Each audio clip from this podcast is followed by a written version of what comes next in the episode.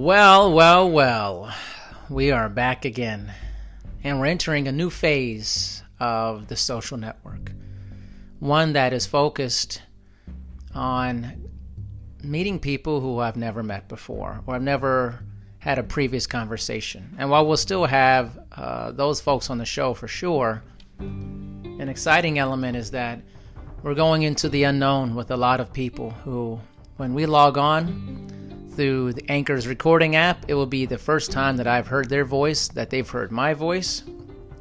And we will kick it off from there and see how that goes. I'm really excited about it. I love meeting new people, and I hope that the show is a platform uh, for teaching and learning how to just connect with people. It's something I feel like we've kind of lost these days. So I'm excited to present to you a brand new person, Sarah Dis, who was referred to me actually by Justin Hager whose episode on social authenticity has, been really well received. I definitely um, want to let you guys know to go check that out. It's a really cool episode.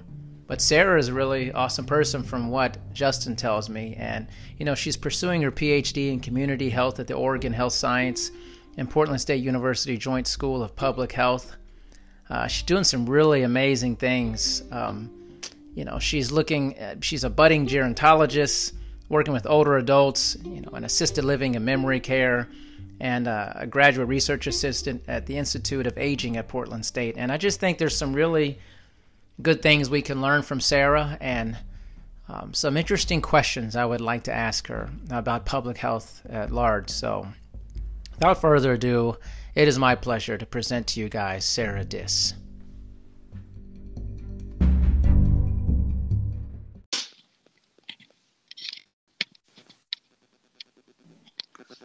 Sarah.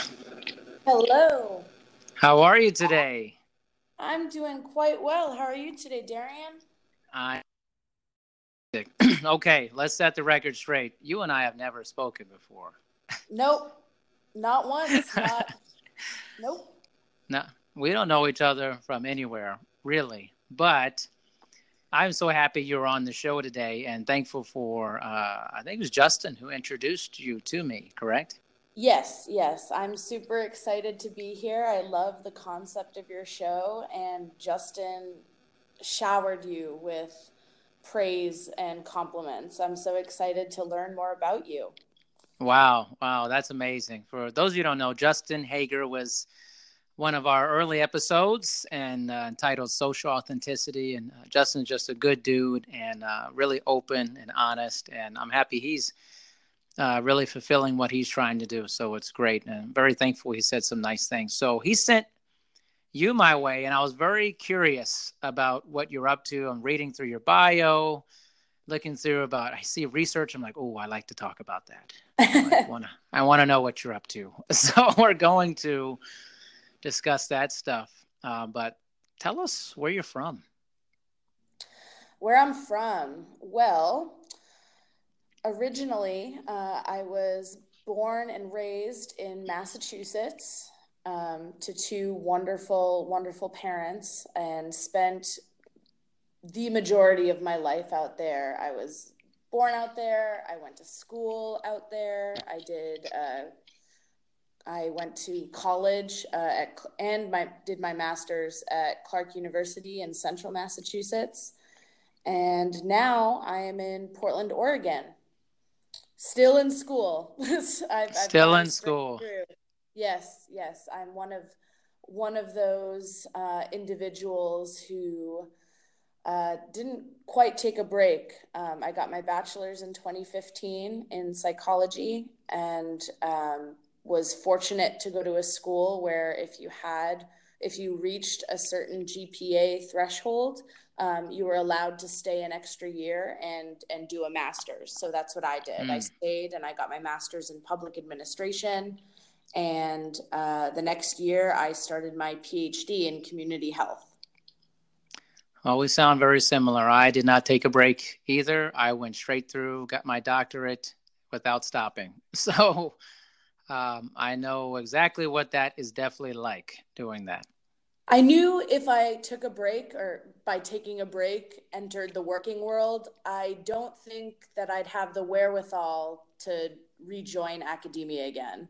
So if I was going to do Yeah. a PhD, it, it had to be right after my master's or it wasn't going to happen. I had the same feeling. I was like, I can't stop. If I do, I'll start making money or whatever, and I will not. I will not go back to school for that. So totally get that. Totally get that. Now you say you're from Massachusetts. I've been there many times. You don't sound like you're from Massachusetts. Yeah, I know. I'm, I'm, I am fortunate not to have a very strong accent. It does, it does come out. It does come out once in a while, especially when I. Now when does it come out? when when I get excited, when I'm when I'm out with friends, or when especially when I'm laughing or telling jokes, if I'm speaking really quickly and impassioned, um, I, I tend to drop my R's. Just just you do the yard, you know, for the park, you know. act the can have it yet. Yeah, yeah. My father-in-law is from uh, uh, Massachusetts, and I can't remember the name of the town, but he definitely has that whole accent going there, or the dropping of the R's. You know. Yes, my dad, very very strong. I wouldn't say it's a Boston accent because there are actually different types of accents within Massachusetts. They I know it's weird though. abrasive and and definitely Abrasive. New England. Um, but yeah, he he my dad definitely has an accent and my mom hates it. She hates it, really? yes. Oh, that's Yeah. funny. Yeah, she um yeah, my mom is uh she moved to the US when she was 12 with her parents from Lebanon. Hmm. So they they were in Massachusetts because one of her dad's brothers um, they were escaping the Civil War that was um, up and coming in the 1970s. back in Oh, Lebanon. okay. And uh, one of her uncle had moved to the U.S. previously and brought the entire family over, and he happened to be in Massachusetts, and that's where they all are. And that's where it worked out. Massachusetts, man. I tell you, this is the only state I've been in where I was afraid for my life driving. I'm telling you. It is. It is something else. It. People, there are no rules to the road. No. There is my way and my way first. Yeah. It was a crazy experience actually. I was like, this is uh this is not safe. I don't know. I'm sorry, Massachusetts people, but your driving's nuts. it's nuts, man. So how'd you get interested in so you Massachusetts to Portland? What what what got you all the way out that way? I mean, I know school, but like was there a certain pull towards Portland State?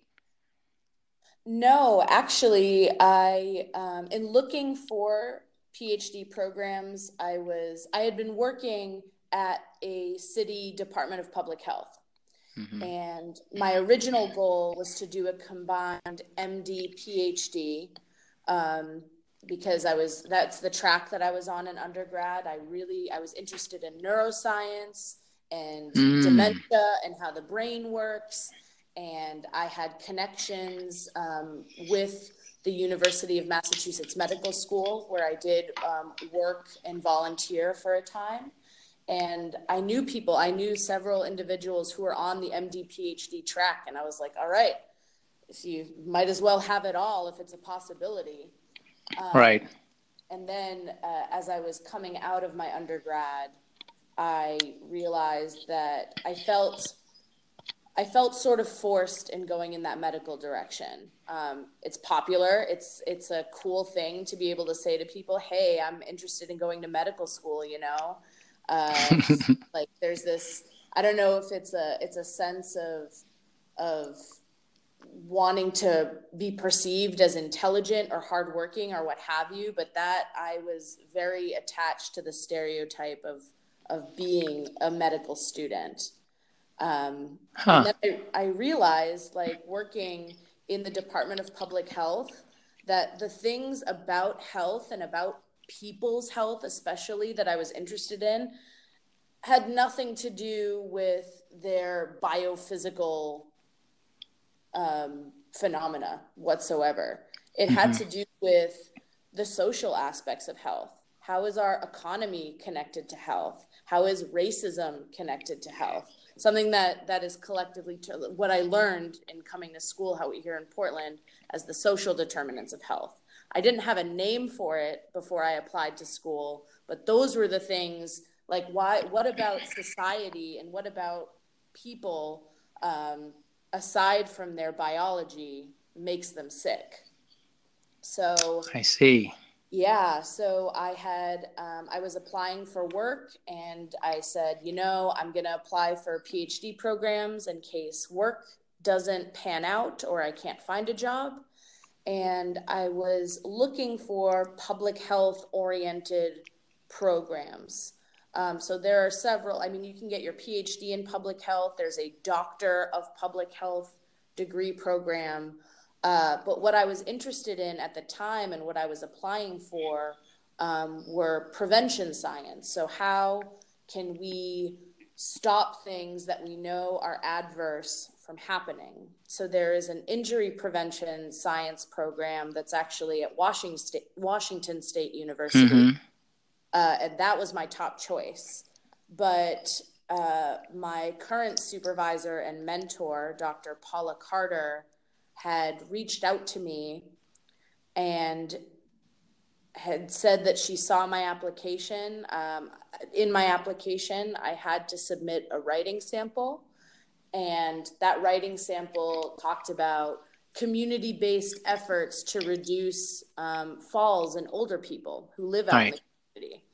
Um, it's a huge problem that can cascade into many different types of decline for an older person. A fall is one of the worst things that can happen. So she, I got my application got flagged here at Portland State, and um, she invited me to consider uh, gerontology or studying aging in older adults as a potential uh, career and academic choice and um, her interest in me and our conversations leading up to when I had to make a choice to attend a PhD program um, is what brought me to Portland State. Wow, nice story. That's awesome. Really good stuff. Yeah, thank so, you. So, of course, that uh, man, that brought up a lot for me, a whole bunch. I had some other stuff. I'm like, okay, wait a minute, I want to backtrack here. So, and you talk about the social aspects of people being uh, sick.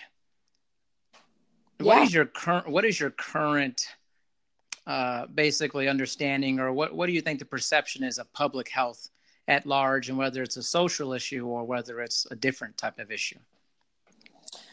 So, this kind of harkens back to our general philosophies around how we understand society. So, something that I've learned and embraced and have practiced discussing are these this somewhat dichotomous um, view of what society is like. So, on the one hand, we have social justice, the belief that um, a democratic society is um, is kind of our goal there are um, social forces that uh, impact how different types of people move through society. So, whether that's through the economy, through careers, or just navigating resources and access to geography, um, as well as the belief that it is not, it is our responsibility. And I emphasize the, the term our. Um, mm-hmm. it, it is our responsibility to lift everyone in our society up, as opposed to market justice principles, um, which are centered, which which is centered in kind of our uh, in capitalism, where it is the individual's responsibility towards upward growth and upward movement that you have from your um, capital, from your money, from your uh, social relationships, um, from your health is all to do with the individual choices that you make. Right. And so that was presented to me as a dichotomy. um, as a as a purveying uh, value system in what we have, particularly in the United States. However, um, what I've learned and what I'm hoping to share through the work that I do is that dichotomies are pretty freaking useless, mm. right? Like there's there's definitely more than two sides to a story. So you have um, you have individual choices that are certainly important. Like you can't you can't just say that society is to blame for everything. Of course. Um, there, there are individual choices that one can make to better their own health, to better their own situation.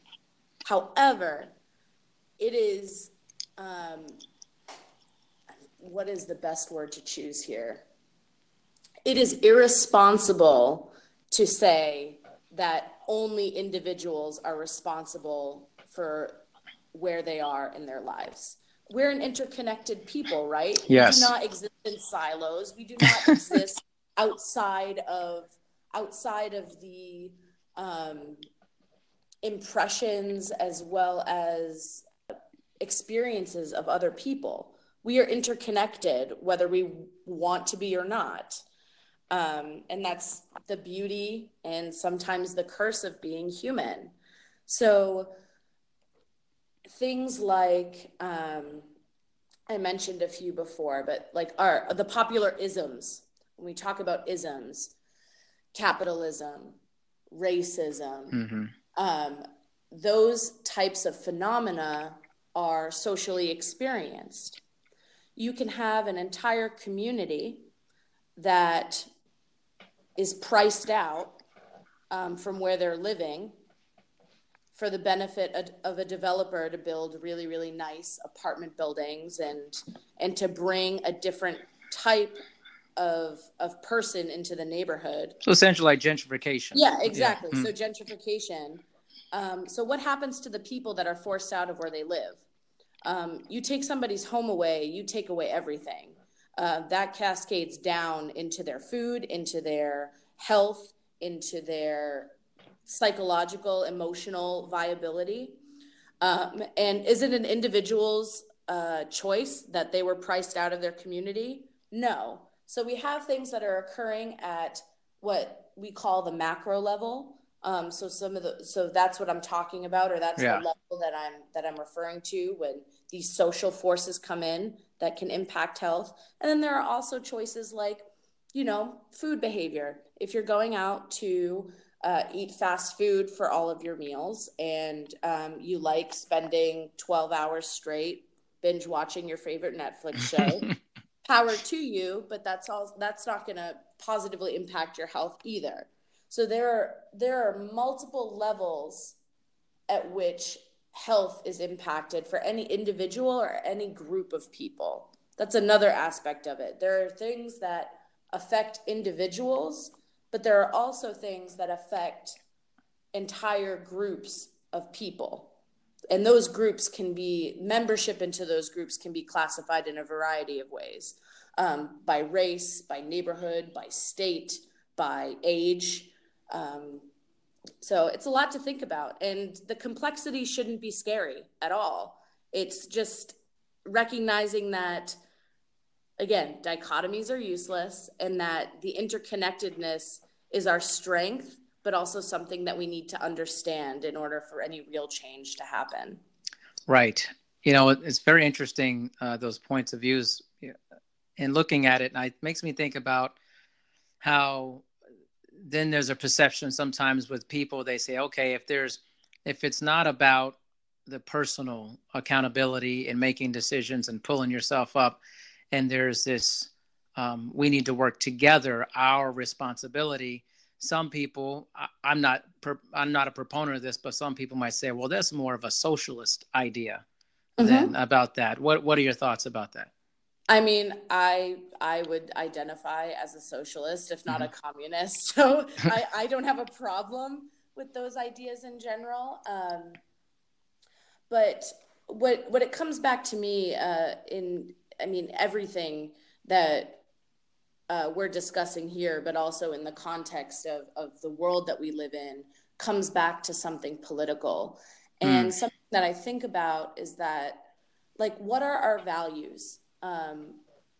beyond individual values? Like, what are our human values?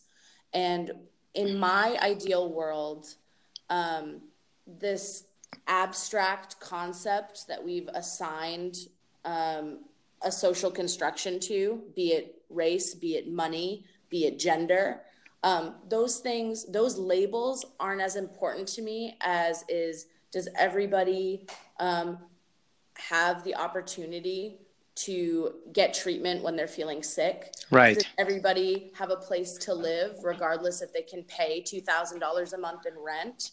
Um, it's it's this. What are we doing in this world, and what are we here for? it, my perception right now is um, the goal is to be making money and hoarding money and collecting little of paper that we've assigned value to. Yes.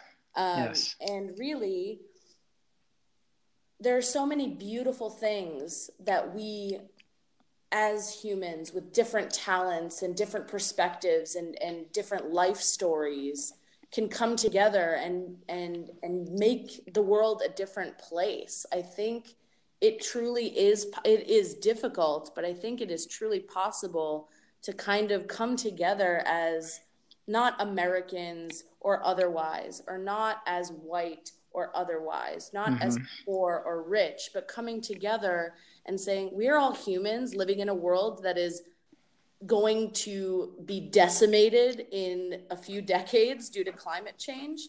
And how best are we going to spend that time? You know? You know you sound like to me it was interesting. I and actually this guy was in portland not too long ago. What i was thinking about this this was probably a year ago i'm a big podcast person i mean mm-hmm. i like listening to podcasts and i felt extremely driven and led to start my own and i just love talking to people i enjoy listening and also providing commentary about a year ago i listened to a podcast and it had andrew yang on it Oh, I don't yeah. know if you're familiar with Andrew Yang. He was just in Portland. And um, I was so taken by his initiatives, you know, Humanity First, and particularly the, the UBI or the Freedom Dividend, you know, Universal yep. Basic Income. And I had never thought about it like that. Know, I have many friends who would probably be very against that. Um, but I found myself not being against it. And I found myself going, you know, there's a lot of meat here. And so I'm listening to, I'm literally listening to every podcast I can listen to that he's on, just kind of hear what he's talking about in the whole thing. And, you know, he's a presidential candidate. And, and throughout many years of my life, I've, I wouldn't say that I, I have this affiliation with either side or whatever, your popular parties and stuff. I just want good people. I want a good person, you know? Sure. Yeah. And he was actually the first candidate in my lifetime that that I have been like, there's an outsider chance here, but it actually lines up with what the things that I'm more into in my life for that. And when you're talking about kind of the our responsibility and all that, it really made me think of him and and how he has a very similar idea or platform about, you know, especially with the freedom dividend, like, hey, we got to help people have basic basic things in life. And it can't always just be about they just need to do better they need to pick themselves up and they need to get a better job but it's it's more complicated than that. So one i guess as a wraparound point is um, what are, what are your thoughts about his platform and things like that if you're aware of that? And um, you know where do you think that could be beneficial in our future? I mean i am all for universal basic income hands down. Um, before let me I, w- I would like to tell you a story mm-hmm. um, that that your your story reminded me of. Mm-hmm. I was in uh, Sacramento uh, visiting my husband. Um, that's where he lives, and I was taking an Uber to his apartment. And uh, the Uber driver was, uh, I don't know how the topic came up. We must have been at an intersection and someone was panhandling. Um, and he had made a comment like, you know, I don't get it. Like, how are people homeless? Um, you just like go to McDonald's. They're hiring. They're mm-hmm. they're like you know like just it, it's not the job that they might want, but it's a job regardless. Like they like why are they just sitting waiting for me to give them my money? And I took pause because uh, these this type of rhetoric often brings up a very strong reaction for, sure. for someone like me. And you know, I just asked. I I kind of just asked him a question. I was like, you know, um, that's a fair point, but uh, could you imagine going to a job interview um, wearing the same clothes you've been wearing for six weeks and not having had a shower in two and a half? And he just looked at me and he was like, Oh, there was yeah. there was a complete disconnect from the individual's situation of experiencing homelessness and the other consequences of what home experiencing homelessness meant. Like you can't just walk into a job interview and expect to get hired. No. And no. so there's this metaphor that we have in public health, coming back to universal basic income and, and what the potential for something like that policy could do.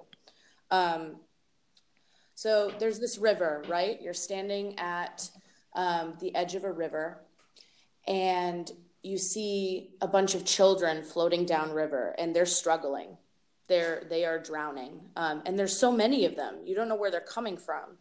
And your obvious instinct is to jump in and try and save the kids that are coming down the river and and drowning.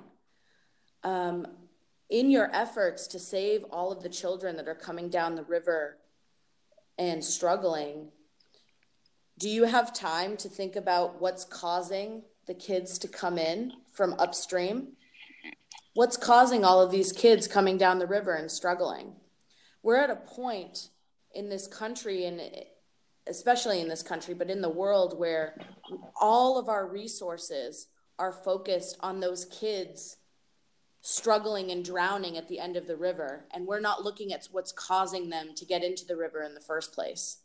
Right.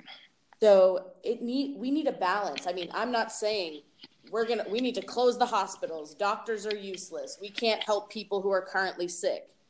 But we do need more of an attempt to look at long term solutions. And how do you get to long term solutions?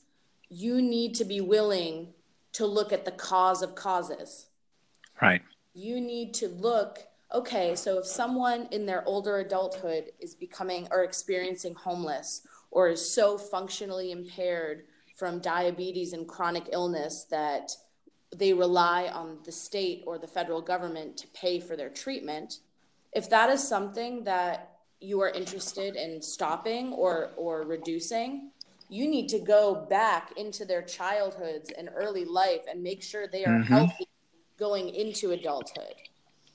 And that is more than just, hey, go to the doctor, eat your fruits and veggies. That is, are people able to afford medication when they need it? Are people able to keep a house and afford food when they need it? Are people able to get the transportation they need to get to work in order to get the income that they need to pay for all of these things? Going back to the complexity that I talked about earlier, it's all interconnected and there's always an antecedent to what we're seeing downstream. Totally. Totally. I you know it's I have these discussions with lots of people throughout the years and you know i talk to my wife about it and it's interesting like if we we're very quick to diagnose the symptom of something mm-hmm. and attack that tremendously but we we don't attack the actual cause the root the very or, the, the origin story yeah. of that we we go oh you know maybe we should look back in the past and really dissect this we just say hey this is the symptom and I, I think what was interesting and I don't usually get into a lot of politics in these talks. I'm not opposed to it because I think you should just be able to talk about things. oh, definitely. You shouldn't be so worn down by oh, we can't talk about this or that. I think that's foolish. I think you should just be able to have a conversation, be respectful. But I like what Andrew Yang had said that that Donald Trump is is the symptom. He's not the mm-hmm. cause.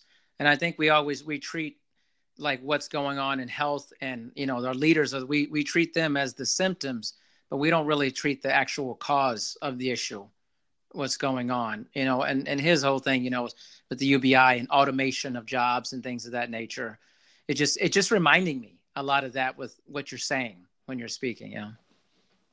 Yeah for sure. I mean i think uh, this these topics can get super emotional and heated and, and people right. get like like relationship ending types of conversation yes. And yes. I agree like how are we supposed to i think it's beyond finding common ground. I mean there's there i Yeah. I've, i have had conversations with people who um there's there's a difference between being open to different perspectives and being openly uh being openly hateful towards towards the perspective other. Um but if we constantly only talk to people who um, if we're only constant if we're only talking to people who uh, have the same ideas as ours how are we supposed to um, grow?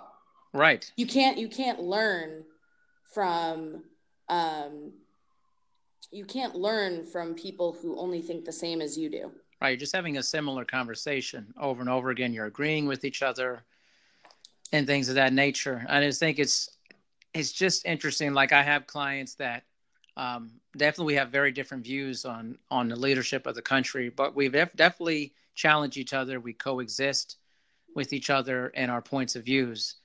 And uh, and i think it's very healthy. And, and we've had these very long-term relationships through our discourse on some t- topics, but doesn't mean we can't be friendly. Uh, I think it's just uh, having these these conversations are important, and it, it makes me think like, how do you talk to people when, say, you're you're involved in research? I mean, you're involved into this heavy heavy research about these different topics in public health versus the the just observational conversation that people are having with you. So, one, what is the research? Discussing or you know indicating in public health at large and maybe take it from a, a large perspective to more of a, a macro to micro. And how do you have those conversations with people who don't maybe have that knowledge and but they believe so passionately about what they're talking about? Yeah i mean it's it's been clear or from what i've been reading and what i've been exposed to i mean these conversations are not new we might have different names for them, we might have different ways of talking about them, but the fact that there are these um, social forces that, let's be honest, um, are derived from from power imbalances that cause people uh, to be sick. Um, that idea has been around since the 1940s and 1950s, if not earlier. Um, and the the idea that we need more evidence um, to show that those things are happening i mean there's there's plenty of evidence out there and existing. It's whether or not you want to face it. So mm, right. the the conversations in public health right now are more focused on okay we know that um, social uh, characteristics um, like group membership uh, like where we live. Um, or, I don't know if you're familiar. Um, there's been a lot of work right now uh, going into how, how our zip codes can define our health. I mean, I've heard about it, but not. I don't have an in, in-depth knowledge about it. Yeah. yeah. So the idea that your neighborhood context, um, the the place, the environment where you live, um, can impact your health. Uh, it seems to be fairly obvious, I would think, yeah. on some level. One would think. But, you would think so, right? So knowing those things and doing something about it are very, very yeah. different. Right. Um, so it's, I mean, it takes the willpower and the money power to be able to make a change at those at those levels. Um, there was uh, recently in the early 20 teens, uh, there was a neighborhood here in Portland um, that was putting a lawsuit against um, a glass blowing company mm-hmm. because they had not followed um, state and federal regulations to put scrubbers into their uh, exhaust pipes. Um, so all of the byproduct of, of their glass production um, was going into this neighborhood and the the prevalence in uh, asthma for kids in that neighborhood just skyrocketed. Um, so that's an example of, you know, you have a company or a business that's doing their work um, and is emitting these dangerous pollutants into the into the air. Right. And then all of the surrounding people are exposed to that there are i mean so the environmental regulations are in place are set to curb curb things um, like that instance from happening but when you have that kind of exposure that that sort of like how how are individuals supposed to protect themselves from something that is all around them and that i mean that's a very that's a very literal example of something right. uh, of of a public health um, research initiative that can be used to derive a solution so in that case the scrubbers were put in um, the company had to pay fines but when it's something even even more abstract than air pollution. Not that we necessarily see it here, um, but when you have an entire community that is exposed to, to structural racism, how without the capital and the willpower of those who are in power to make a change, how are we supposed to how are we supposed to make any change for the better of everyone? I don't know. This yeah. think about. Well, I think it's interesting. You said the money power. You know, mm-hmm. I think that there's often this this commentary of well, let me back up. Maybe there's more of a. There's often an idea of this this fantastical idea of that we're going to go, we're going to change the world, we're going to do all these things, we're going to create this movement. But there's also this strange reality of of as you say money power related mm-hmm. to it and that it's good to have these great ideas and activities and launch these things and awareness but it it also does take money for things to change and leadership who who believes in these things and make and that they make it a priority for these changes and i think sometimes that's always the very difficult thing take like you mentioned climate change which is a gigantic global topic, huge topic. And you have people on some side, sides who go, uh, that's not a thing. And then you have a lot of other people say, oh, climate change is real, the whole thing. And then you have people, you know, your general Americans, people from all over the world saying, how can, how do we, how do we do something? How do I contribute to this? And it's just, it's just interesting how it does in many ways comes down to the money power related to it and the things that can be done if somebody with the platform with the willingness to put their money where their mouth is to create the change because it can't just be the social activists for it because uh, it can be it's just such a huge issue to deal with you know? Yeah definitely. I mean it blows my mind um, and and makes me really critically think about my position doing research to have something that is um, pretty em- empirically agreed upon as a phenomenon that is existing uh, for that to be argued at this level um, it is it is a very humbling um, th- i mean it's scary but also humbling uh, and it makes me think about okay um, just because I believe in something and and I believe it to be true, like what even is truth? I was just I've, mm. I've hmm. been reading. Um, I've much of my training has been in, in, in critical theory and critical methods. So to be to be very upfront and transparent about the biases and assumptions we bring to our research, right? And and how that impacts any findings or, or, or any interpretations of results that we have.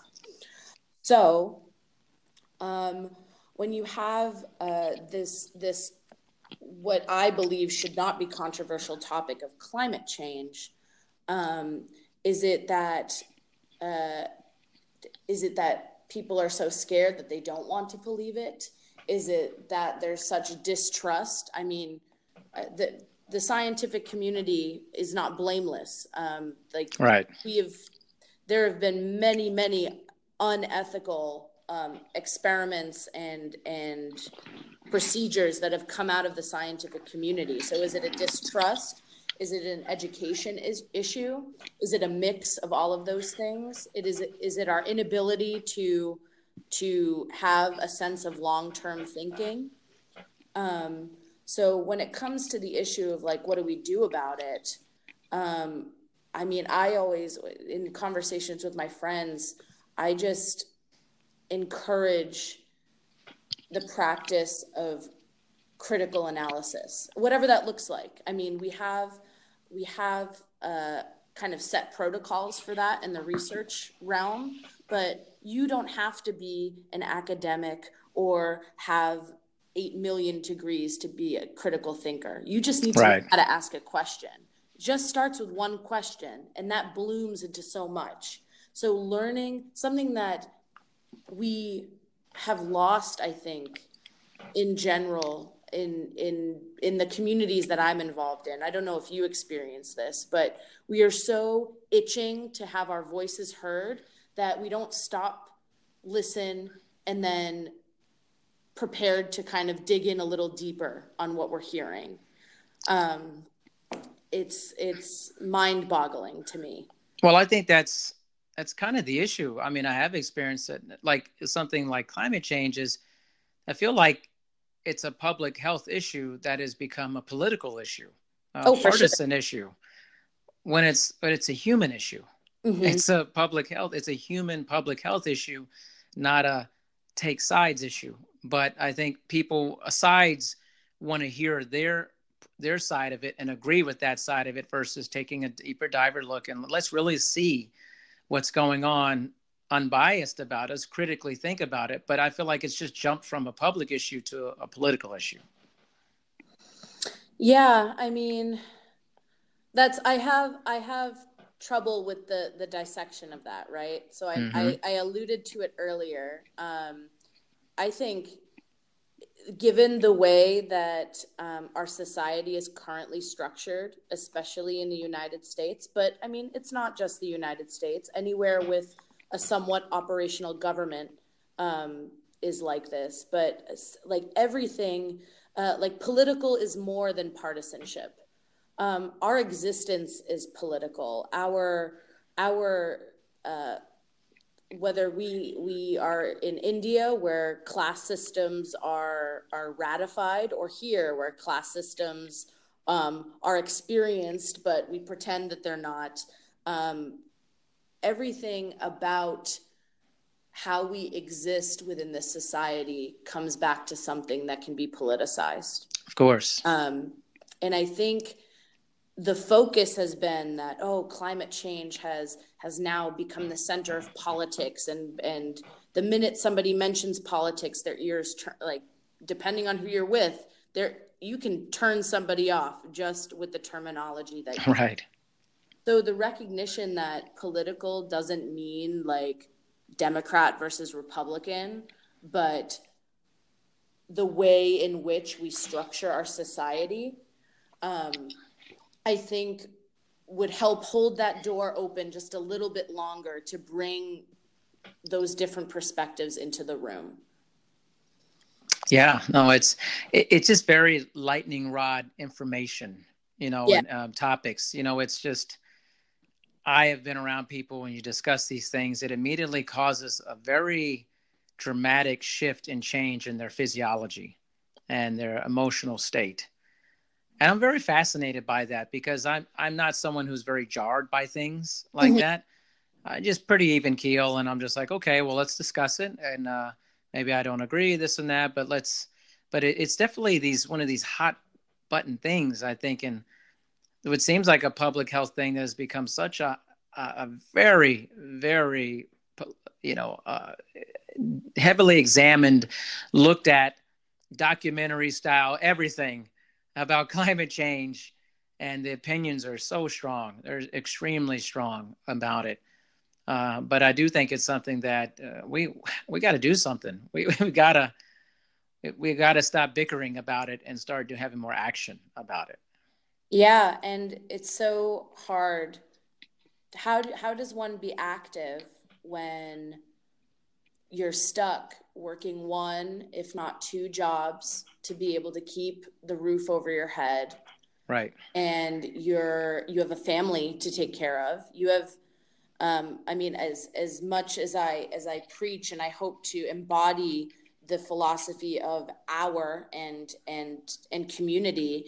I mean we are in a place where it's like like i have my own family and i have my own personal struggles that are very very real and very very in my face. So how do i how do i even begin to address this global phenomena when i am right there's so much in my own life that is tumultuous i totally agree with that and there's there's a large element i think on the individual level it's people are, are many times just trying to survive yep you yep. know there's just the whole statistics about I can't remember the exact statistics. Maybe it's 60, 70 percent. That you know, people couldn't afford a five hundred dollar emergency in their life. You know, mm-hmm. um, so if if you're that that many people at that level of, of critical issue, then the environment or climate change is not a huge priority to them.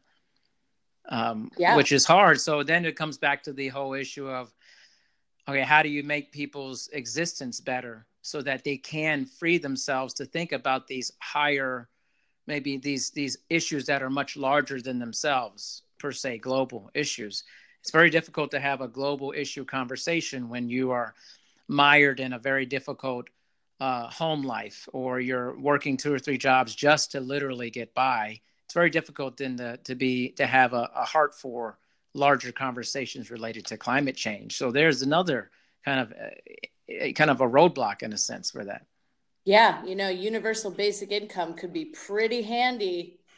Well, you know what's funny? I I had actually never heard of it until a year or two ago. Maybe it's just just my naivete of it, but whatever. But um, it wasn't until I had started listening to Andrew Yang and um, and then I started researching it, and then started hearing him talking about this is not a not a new idea. You know, it's a pretty old idea actually, and um, you know, I, I've listened to all these podcasts and him. People say, well, take away people's drive to work and, you know, deriving meaningness, meaningfulness out of work and stuff. You know, he had some has very eloquent answers and logical answers about that, that it's not a work replacement. It's just kind of the, this initial step. You know, you're a citizen of the country. This will help you to have, take the, you know, basically the foot off your neck so that you can actually have some room to breathe to pursue other things in your life uh, with that. And I think that's where the struggle is for a lot of people is they're in this never ending hamster wheel that never allows them to have this higher operations thinking because they can't afford to have that. And yeah, and I think, and yeah. that's, I mean, that's a tool. That's a, that's, that is a tool um, that has existed since the industrial age. Yes. If you keep people at, if you pay them barely anything, work them as hard to the bone so they're tired, you that you have very little challengers coming up against you. Right. Um, if someone happens to disagree. Yeah. That is that is a that is a societal level tool to keep people quote in their place end quote. Right. Well, you know, I start thinking about a universal basic income. And I think what it when it becomes very realistic for me is when I think about people in my life that I've known throughout the years and I thought, man, how amazing would that have have been for them throughout their lives. I thought about myself when I was in college. You know, when I turned 18 and imagine if I had that when I was in college starting out and I had some money to be able to enjoy myself go out to dinner every once in a while, take a friend out to dinner, whoever. Um, you know, and then you take that as you get older. You know, maybe you're not working a job that you want to work, but you do know you have some other money coming in that will help you stay afloat a little bit, just a little bit, so that you can pursue other things you want to do. And I think it just continues to go up from there.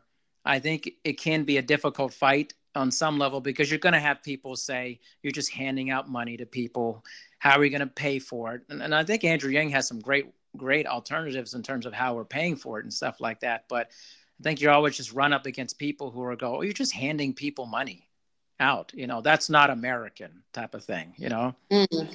Is it? I don't know. I mean, like, I mean, it depends on who you, you know, are. what type of American? I don't know. Like this this whole patriotism thing we have, like I don't know, this love it or leave it mentality and you know, this antiquated idea of America. And I think we're changing pretty dramatically that we can't hold on to these old ways all the time of how things are and that just you know i would have loved to have a universal basic income at one point in my life. You know what i mean?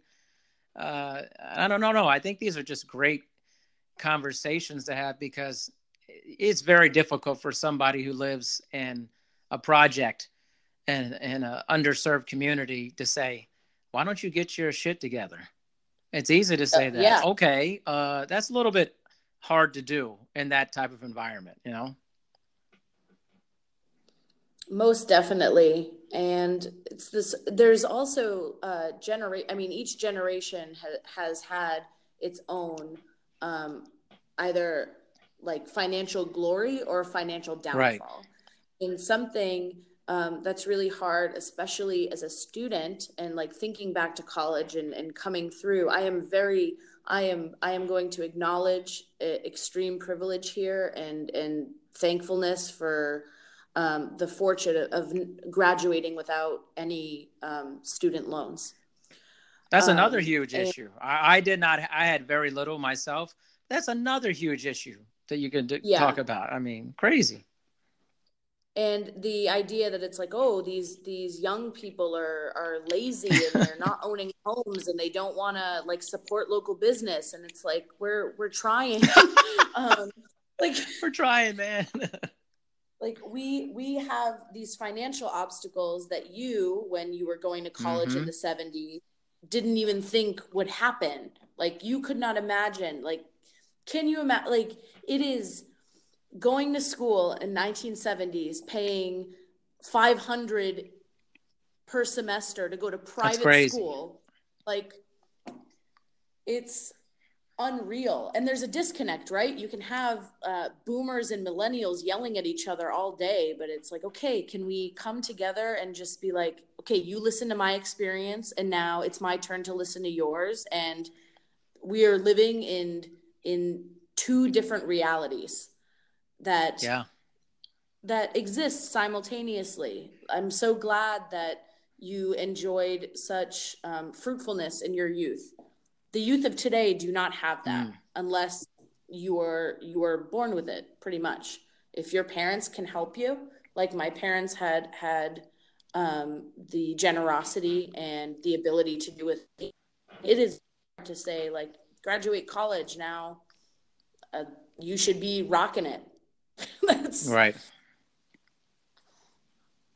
Yeah no it's you know i get into these discussions a lot about millennials and different generations and you know the the stereotypes of millennials but you know i'm i'm a generation z you know i grew up mm-hmm. in the mm-hmm. not z sorry generation x and uh yes. my daughter would be z sorry. Uh but um you know we were the we were supposed to be the um slackers generation x. Like oh you guys are lazy. I'm not a lazy person. I've never been a lazy person. I think it's just these large societal misconceptions that people have. I i know many millennials they're incredibly amazing people, incredibly.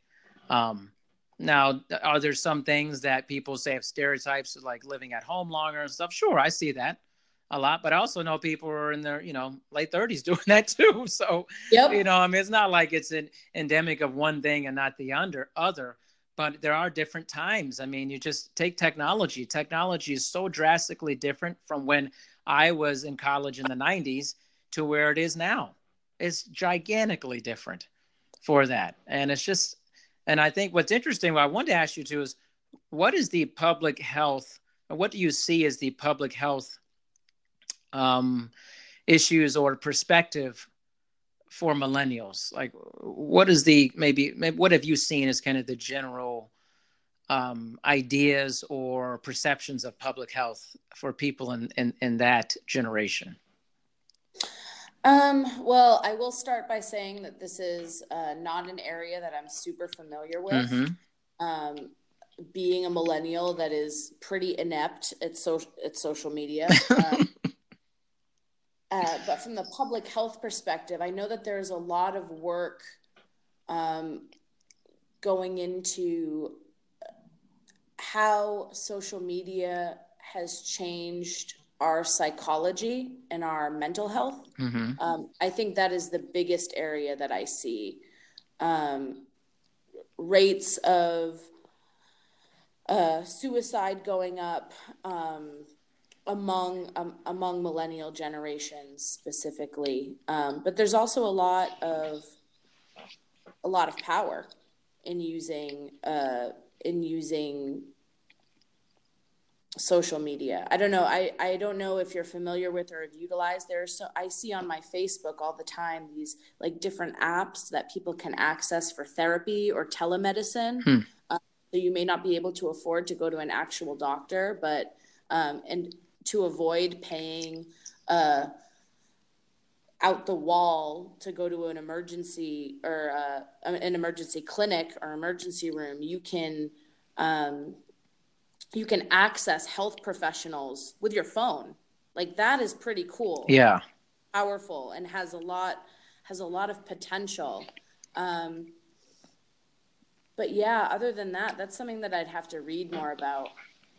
Yeah, you know, it's I just I don't have a good sense of, you know, just millennial co- culture and public health. I was that's why I was like, oh, maybe you have some idea about it, but uh, I, I'm just fascinated by millennials. I'm fascinated by baby boomers too, and and looking at where you know, you know, kind of this I guess inverted triangle we're experiencing. Mm-hmm. Mm-hmm. Can you talk a little bit more about that? I'm not sure if a lot of people know this, but I think it's something that I've been paying attention to uh, pretty closely as of late.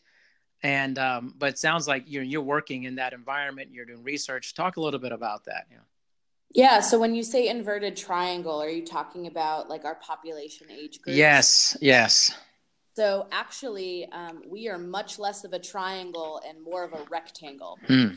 Um, so with the baby boomers, uh, before the baby boomers, we had more of that triangular shape. Um, people were aging into older cohorts, mm-hmm. having more kids uh, with the baby boomers, we have this, uh, we have a bulge. And if, if uh, your listeners and yourself are to just Google uh, the demographic transition, what you'll see is a bunch of uh, what we call population pyramids mm. come up. So it's basically this is what the population in the world or in the United States or in Somalia uh, looks like based on um, the different age groups that are recorded in in whatever denominator group you're interested in. So in the U.S., um, people aren't as ha- aren't having as many kids, and people are living to an older time. So we have we have instead of a pyramid shape, we have uh, what's we have a rectangle now. We have more. Um, our generations uh, that current that are still currently living um, are similar in size uh, as we've uh, aged into older cohorts um, because we, we are getting the last of kind of the, the greatest generation. Um, many of those people are still alive, but that is, I believe, the oldest generation mm-hmm. alive in the US right now.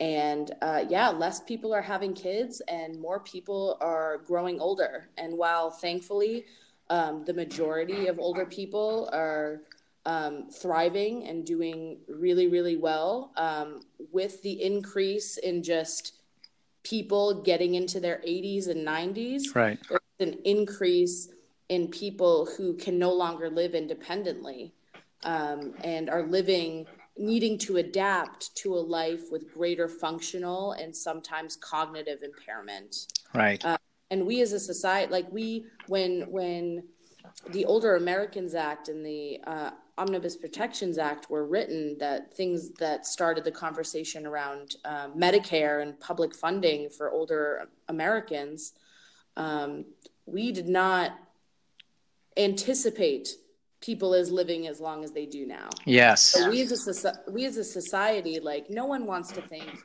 it's nice when we have our grandparents around us and and we can we can learn from and share in the wisdom of older individuals um, if they if they choose to share it. Uh, but no one ever thinks like I'm going to be there someday. We are not forward thinking like that. Yeah.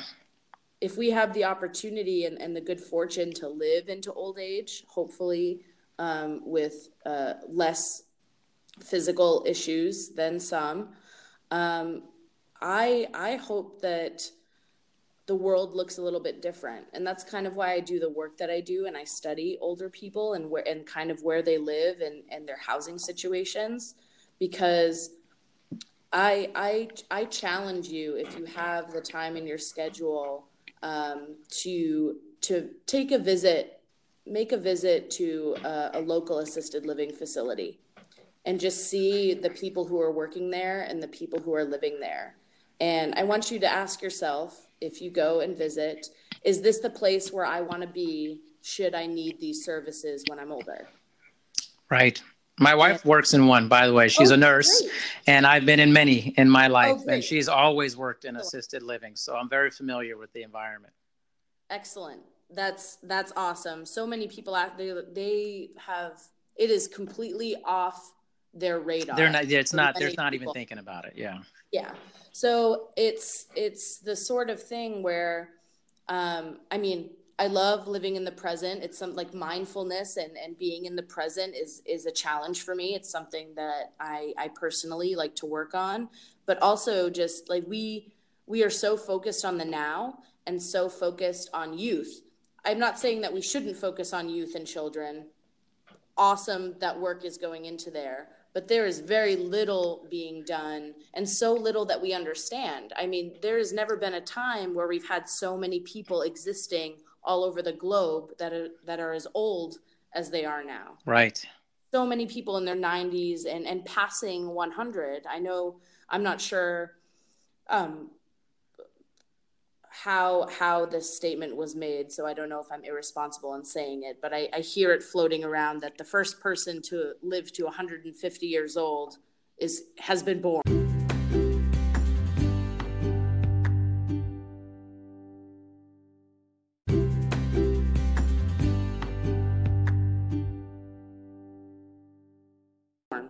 Hmm. Um, or the probability. that I've heard that too. No. So, um, so what are we going to do about that?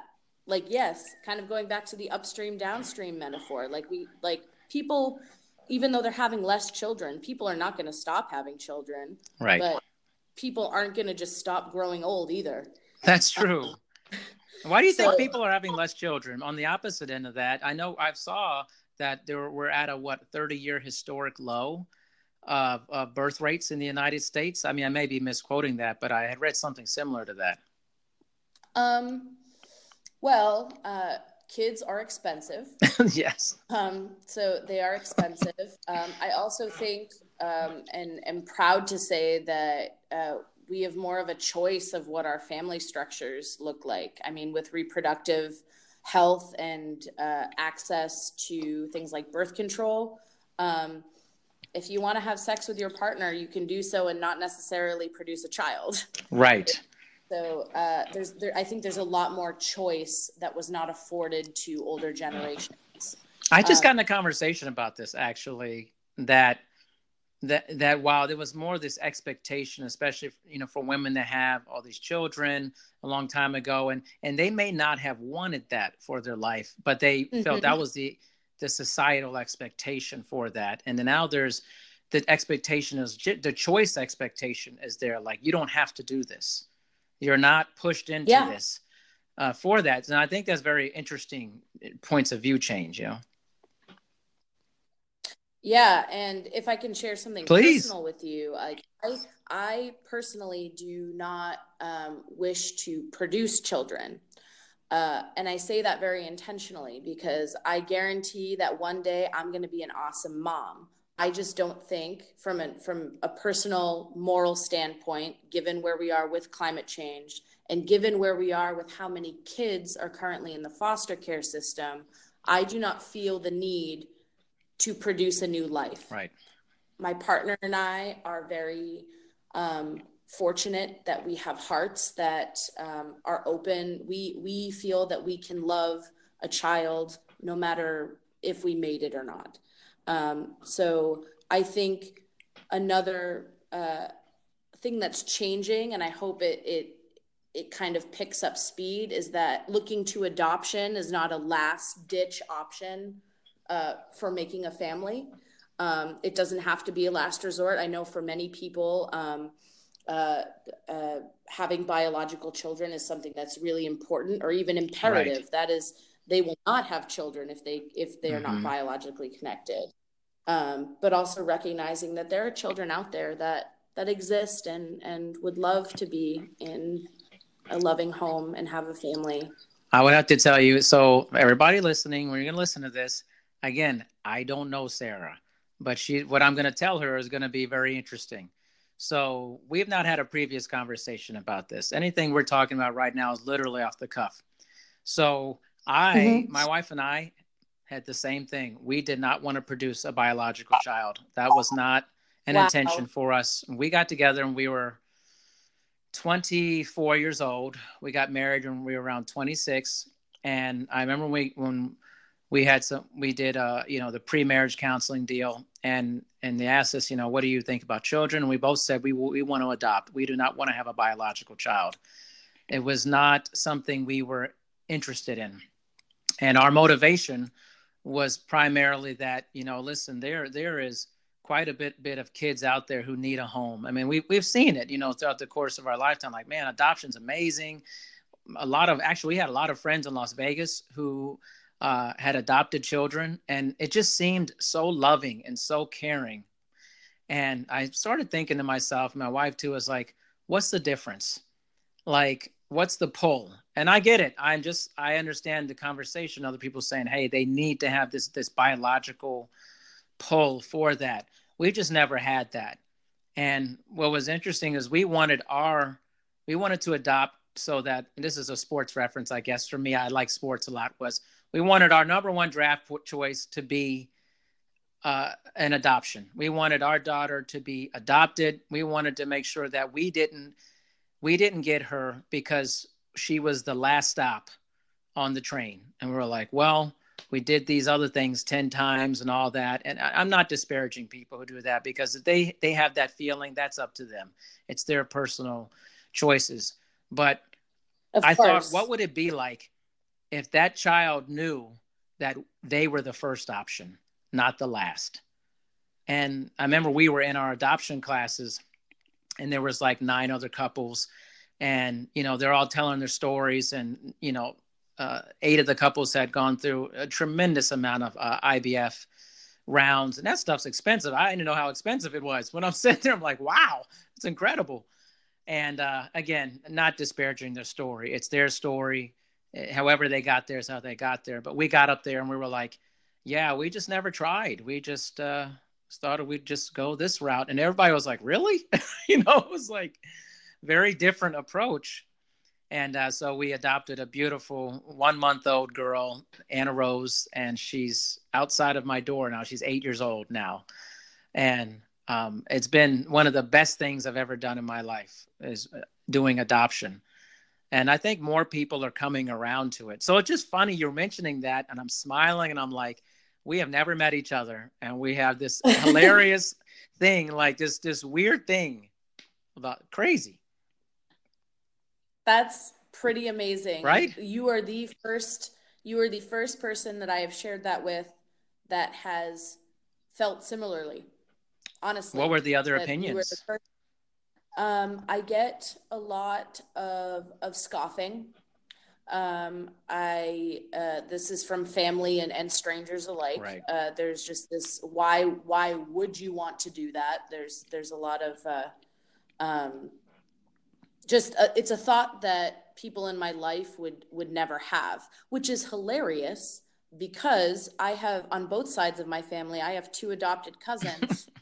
um, but the thought that like I wouldn't try to be pregnant first um, just wouldn't wouldn't cross their minds. It's like, and those adoptions happen because um, their moms couldn't get pregnant, um, right. and they wanted to be moms, and it was, and I love them, and I'm so thankful that they're in our family. But yeah, I get, I get a lot of, oh, um, I was I recently got married in March, and so mm-hmm. after being hammered with when are you getting married? When are you getting married? um, I'm being hammered with. So when are you having a baby? When are you having a baby? Right. And uh, those questions are irritating. Listeners, Completely. don't ask people questions. don't ask. I totally agree. Don't don't ask people that. Don't put your don't work out your own stuff on other people. You know. Yeah. Um, and I say, well, you know, like uh, um, if I have a baby, that's great. That's another thing. Um, if I yeah yeah, it's it's uh, I'm not um, if I uh, my partner and I adopt. Um, if it is a baby, awesome. If it's an older child, also awesome. Mm-hmm. Um, I don't I don't feel the need to, to have an infant as well. Um, and so when uh, people ask me this question, I respond, you know, I'm not sure when it's going to happen, but I will tell you that um, I I will not be. I I do want to have children. I just don't want to produce them. Yeah. And uh, their their faces get all twisted, and they're like, "Wait, what? Is something wrong?" And I'm like, "No, nothing's wrong." Uh, and I've learned I've I've learned to to to kind of set up a boundary in that if if you are actually interested in in wanting to know why I don't want to produce children, I will share that with you. But your opinions are not invited or welcome here. So if you are able to listen um, right. and just and just do that, um, I will share with you. Uh, but before, when I when I would just be like, "Hey, I feel really strongly about this. Um, I think we can do this." yeah, it's it was a lot of uh, women in my life being, oh, but you don't know what you're missing. Mm. I'm like that. That's not the point. that's yeah. You know, it's it's interesting. My you know my wife has never been pregnant, obviously because of adoption, and and and it's funny. My wife has worked in assisted living forever, but she's also worked in OB a long time as well. Mm-hmm.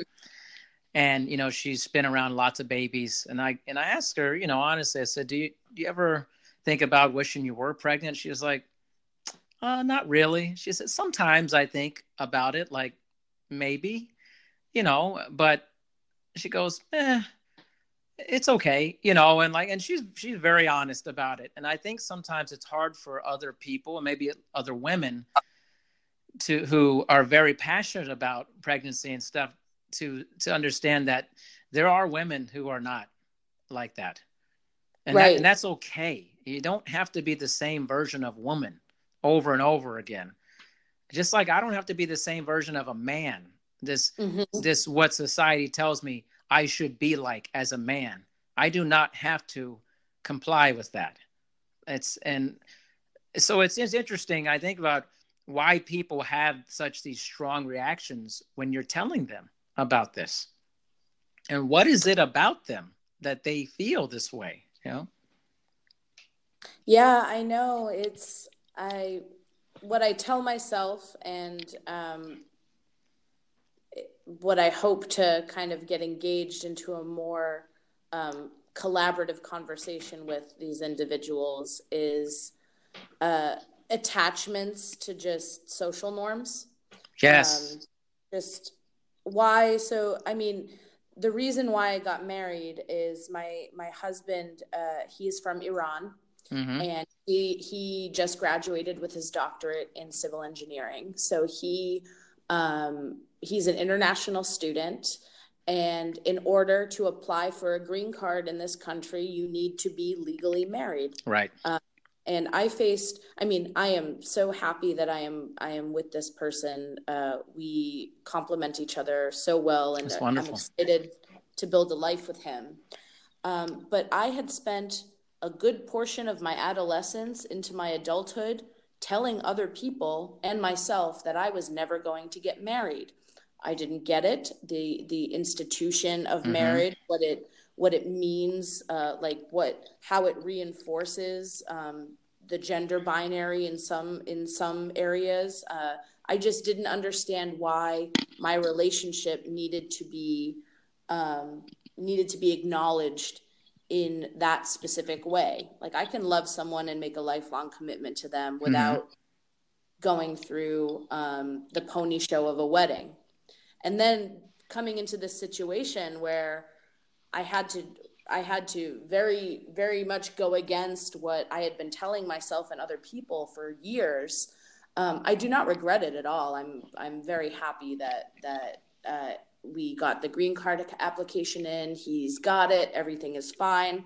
Wouldn't change any decisions, but the idea that you know you grow up, you go to college, you meet partner, you marry partner, you produce children with partner, you buy house. It's so programmed and specific. This is what we measure. This is what we measure success by, and it, right. it just it, it I don't I don't get it. Why does it have to be so prescriptive? I think you're right. It's these notions of these social norms, and and then we, as a society, we start following them like sheep in a pasture, and we just move all towards the stream of consciousness. And then when people come along who swim upstream or who are outside of that social norm, we we we look at them as pariahs, and we go, "Why why can't you conform to this mm-hmm. level of thinking?" it was interesting. I was just on a phone call with a connection of mine from Germany, and we we both were talking about how like we do not like to be com- conform to these social norms all the time. It's like it's okay to have yeah. your own thought process and and if and create your own pathway that is not similar to what everybody. You don't need the white picket fence. I'm telling everybody out here, you if you want that, great, go for it. But if you don't, don't feel bad about it. Don't let somebody tell you that that's wrong. Like me, I've been married 15 years. I love being married. It's wonderful. My brother is only, and I'm 41. My brother's 39. He's never been married and he doesn't want to get married. And I said, Hey, that's cool. Whatever works for you, man. It's just not for him. Now, should I say, Hey, what's wrong with you? Why aren't you doing this? No, it's his life. Who cares if he doesn't get married? As long as he feels good about the decision, he wants to do what's in his life just because he's not following what you know, all these people t- say he should do, there's nothing wrong with that. And in fact, he's probably much happier than somebody who is forcing themselves into a marriage because they're supposed to do it, unquote. You know? Right. And I just never get that. I don't, I just, as I've gotten older, I'm just like much more into the idea of like, you know, there's just various pathways to meaningfulness and happiness for people that do not include the societal norms of you have to do this, you have to do that. Why do you have to go to college? I went to college, I loved it. It was great. But that doesn't mean that everybody will. And if you even look at the graduation rates for college, not that mm-hmm. high. They're not high. I don't know if a lot of people know, but like very, it's not a large percentage of people that actually graduate college, which means there's a large portion of people that shouldn't be there. Actually, they're just not for them. It was for me. I loved every second of it. It was pretty awesome. And it is like that for a lot of people, but doesn't mean it's for every single person. It's just, you can't keep sticking these square pegs into a circular hole and expecting that they'll be happy with it. Yeah, and I think you can be you can definitely be curious about somebody's different choices, but at the end of the day, like if it if it's upsetting you in some way, like why do you care what someone else is doing or what path? Right. Like, well, that's what I always think about. That's what see, Sarah. That's what I was thinking about. Yeah. What is the root? Going back, the root. What is the root cause of somebody feeling strongly about you not having a biological child or someone not getting married? What is the root cause of their angst about it? That's that's curious to me, you know. Yeah. If I mean if you can reflect on that and think of any answers, please let me know. I I know, I but I these are the things I think about, you know, like I think this is like Justin and I and we were talking, we were going all over the place with different things and masculinity and roles and I just think like if I have a visceral reaction to something, and I have in the in many in the past over who hasn't to things over the course of their life and something that they were like, whoa. I have to I think to myself in self-reflection, why did I get so upset about that?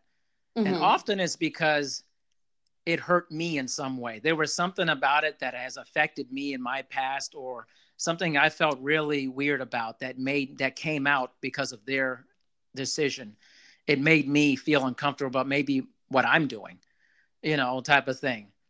And and sometimes I think maybe those people are reinforcing those ideas because they don't actually believe those ideas. They're making themselves trying to believe that idea that they're not into, type of thing.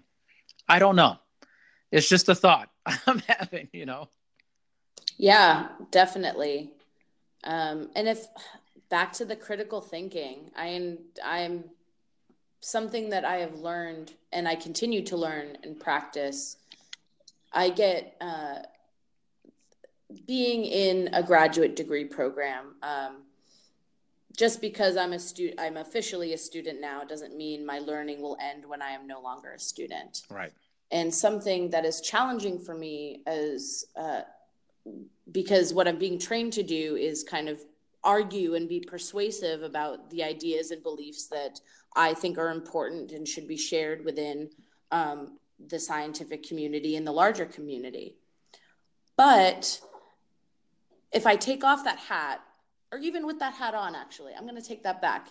Mm-hmm. Within all of my roles um, as a student, as a partner, as a family member, as a friend, it is really, really hard when you are used to advocating for your own opinion and your own stance to kind of stay, take a step back and analyze where those come from.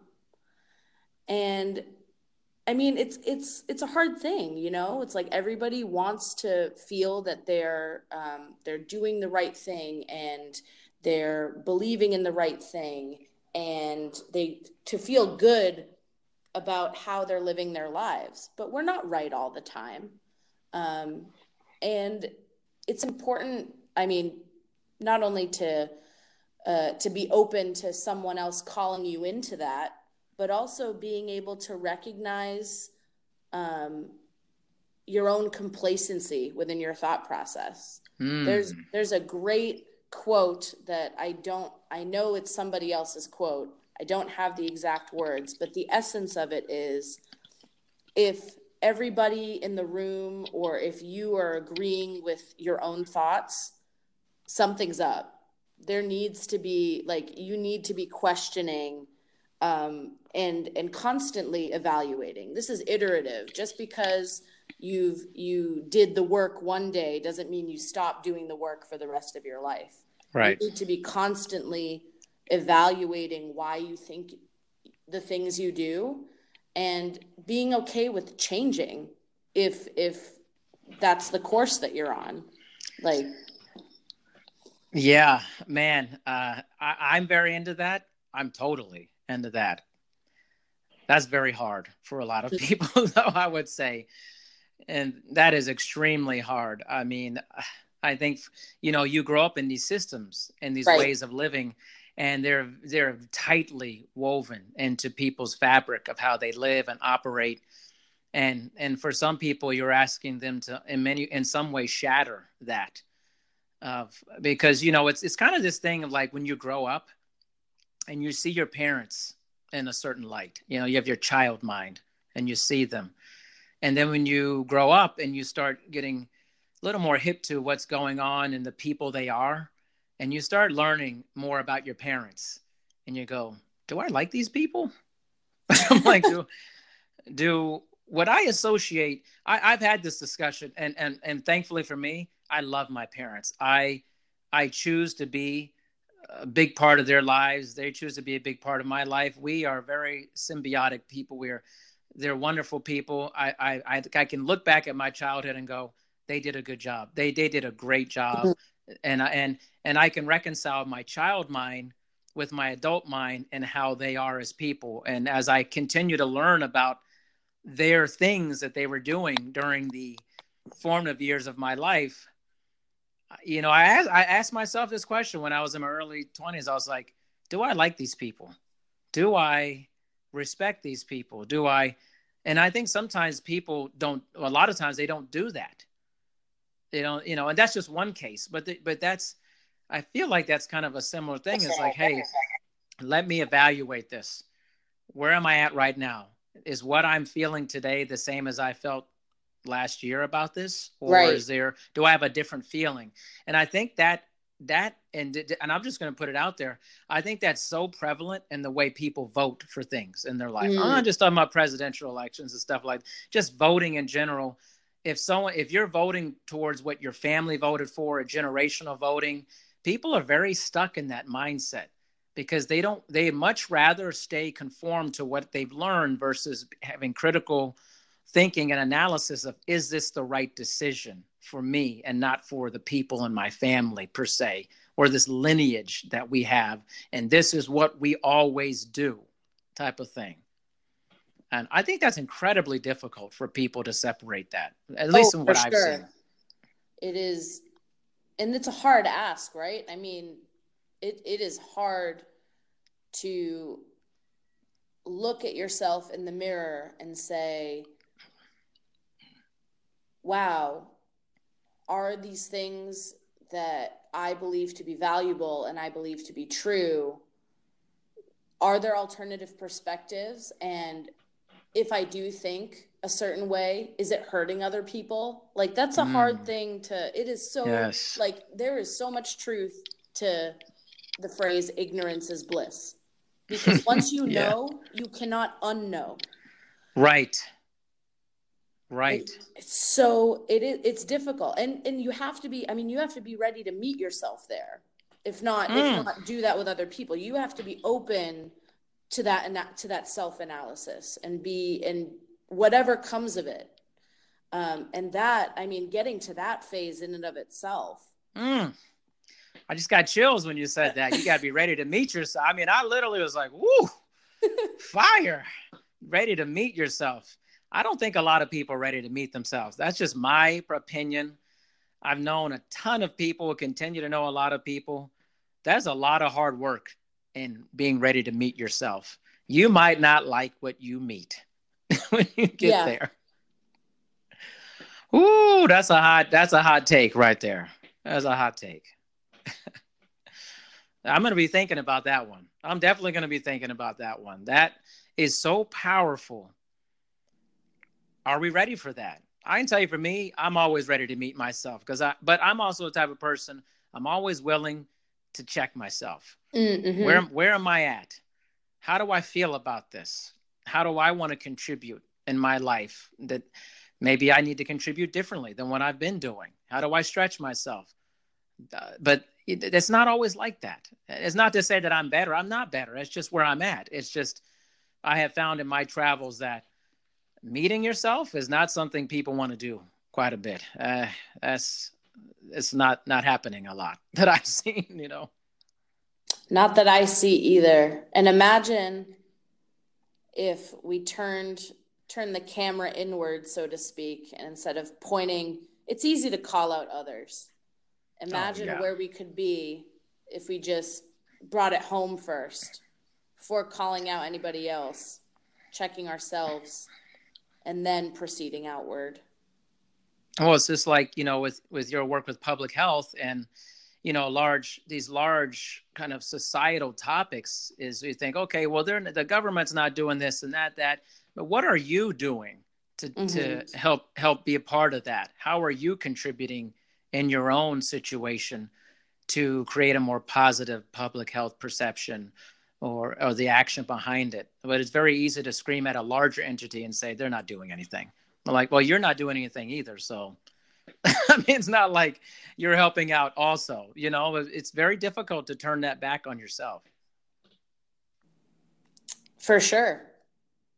Because, so, like I said, once you know, you cannot unknow.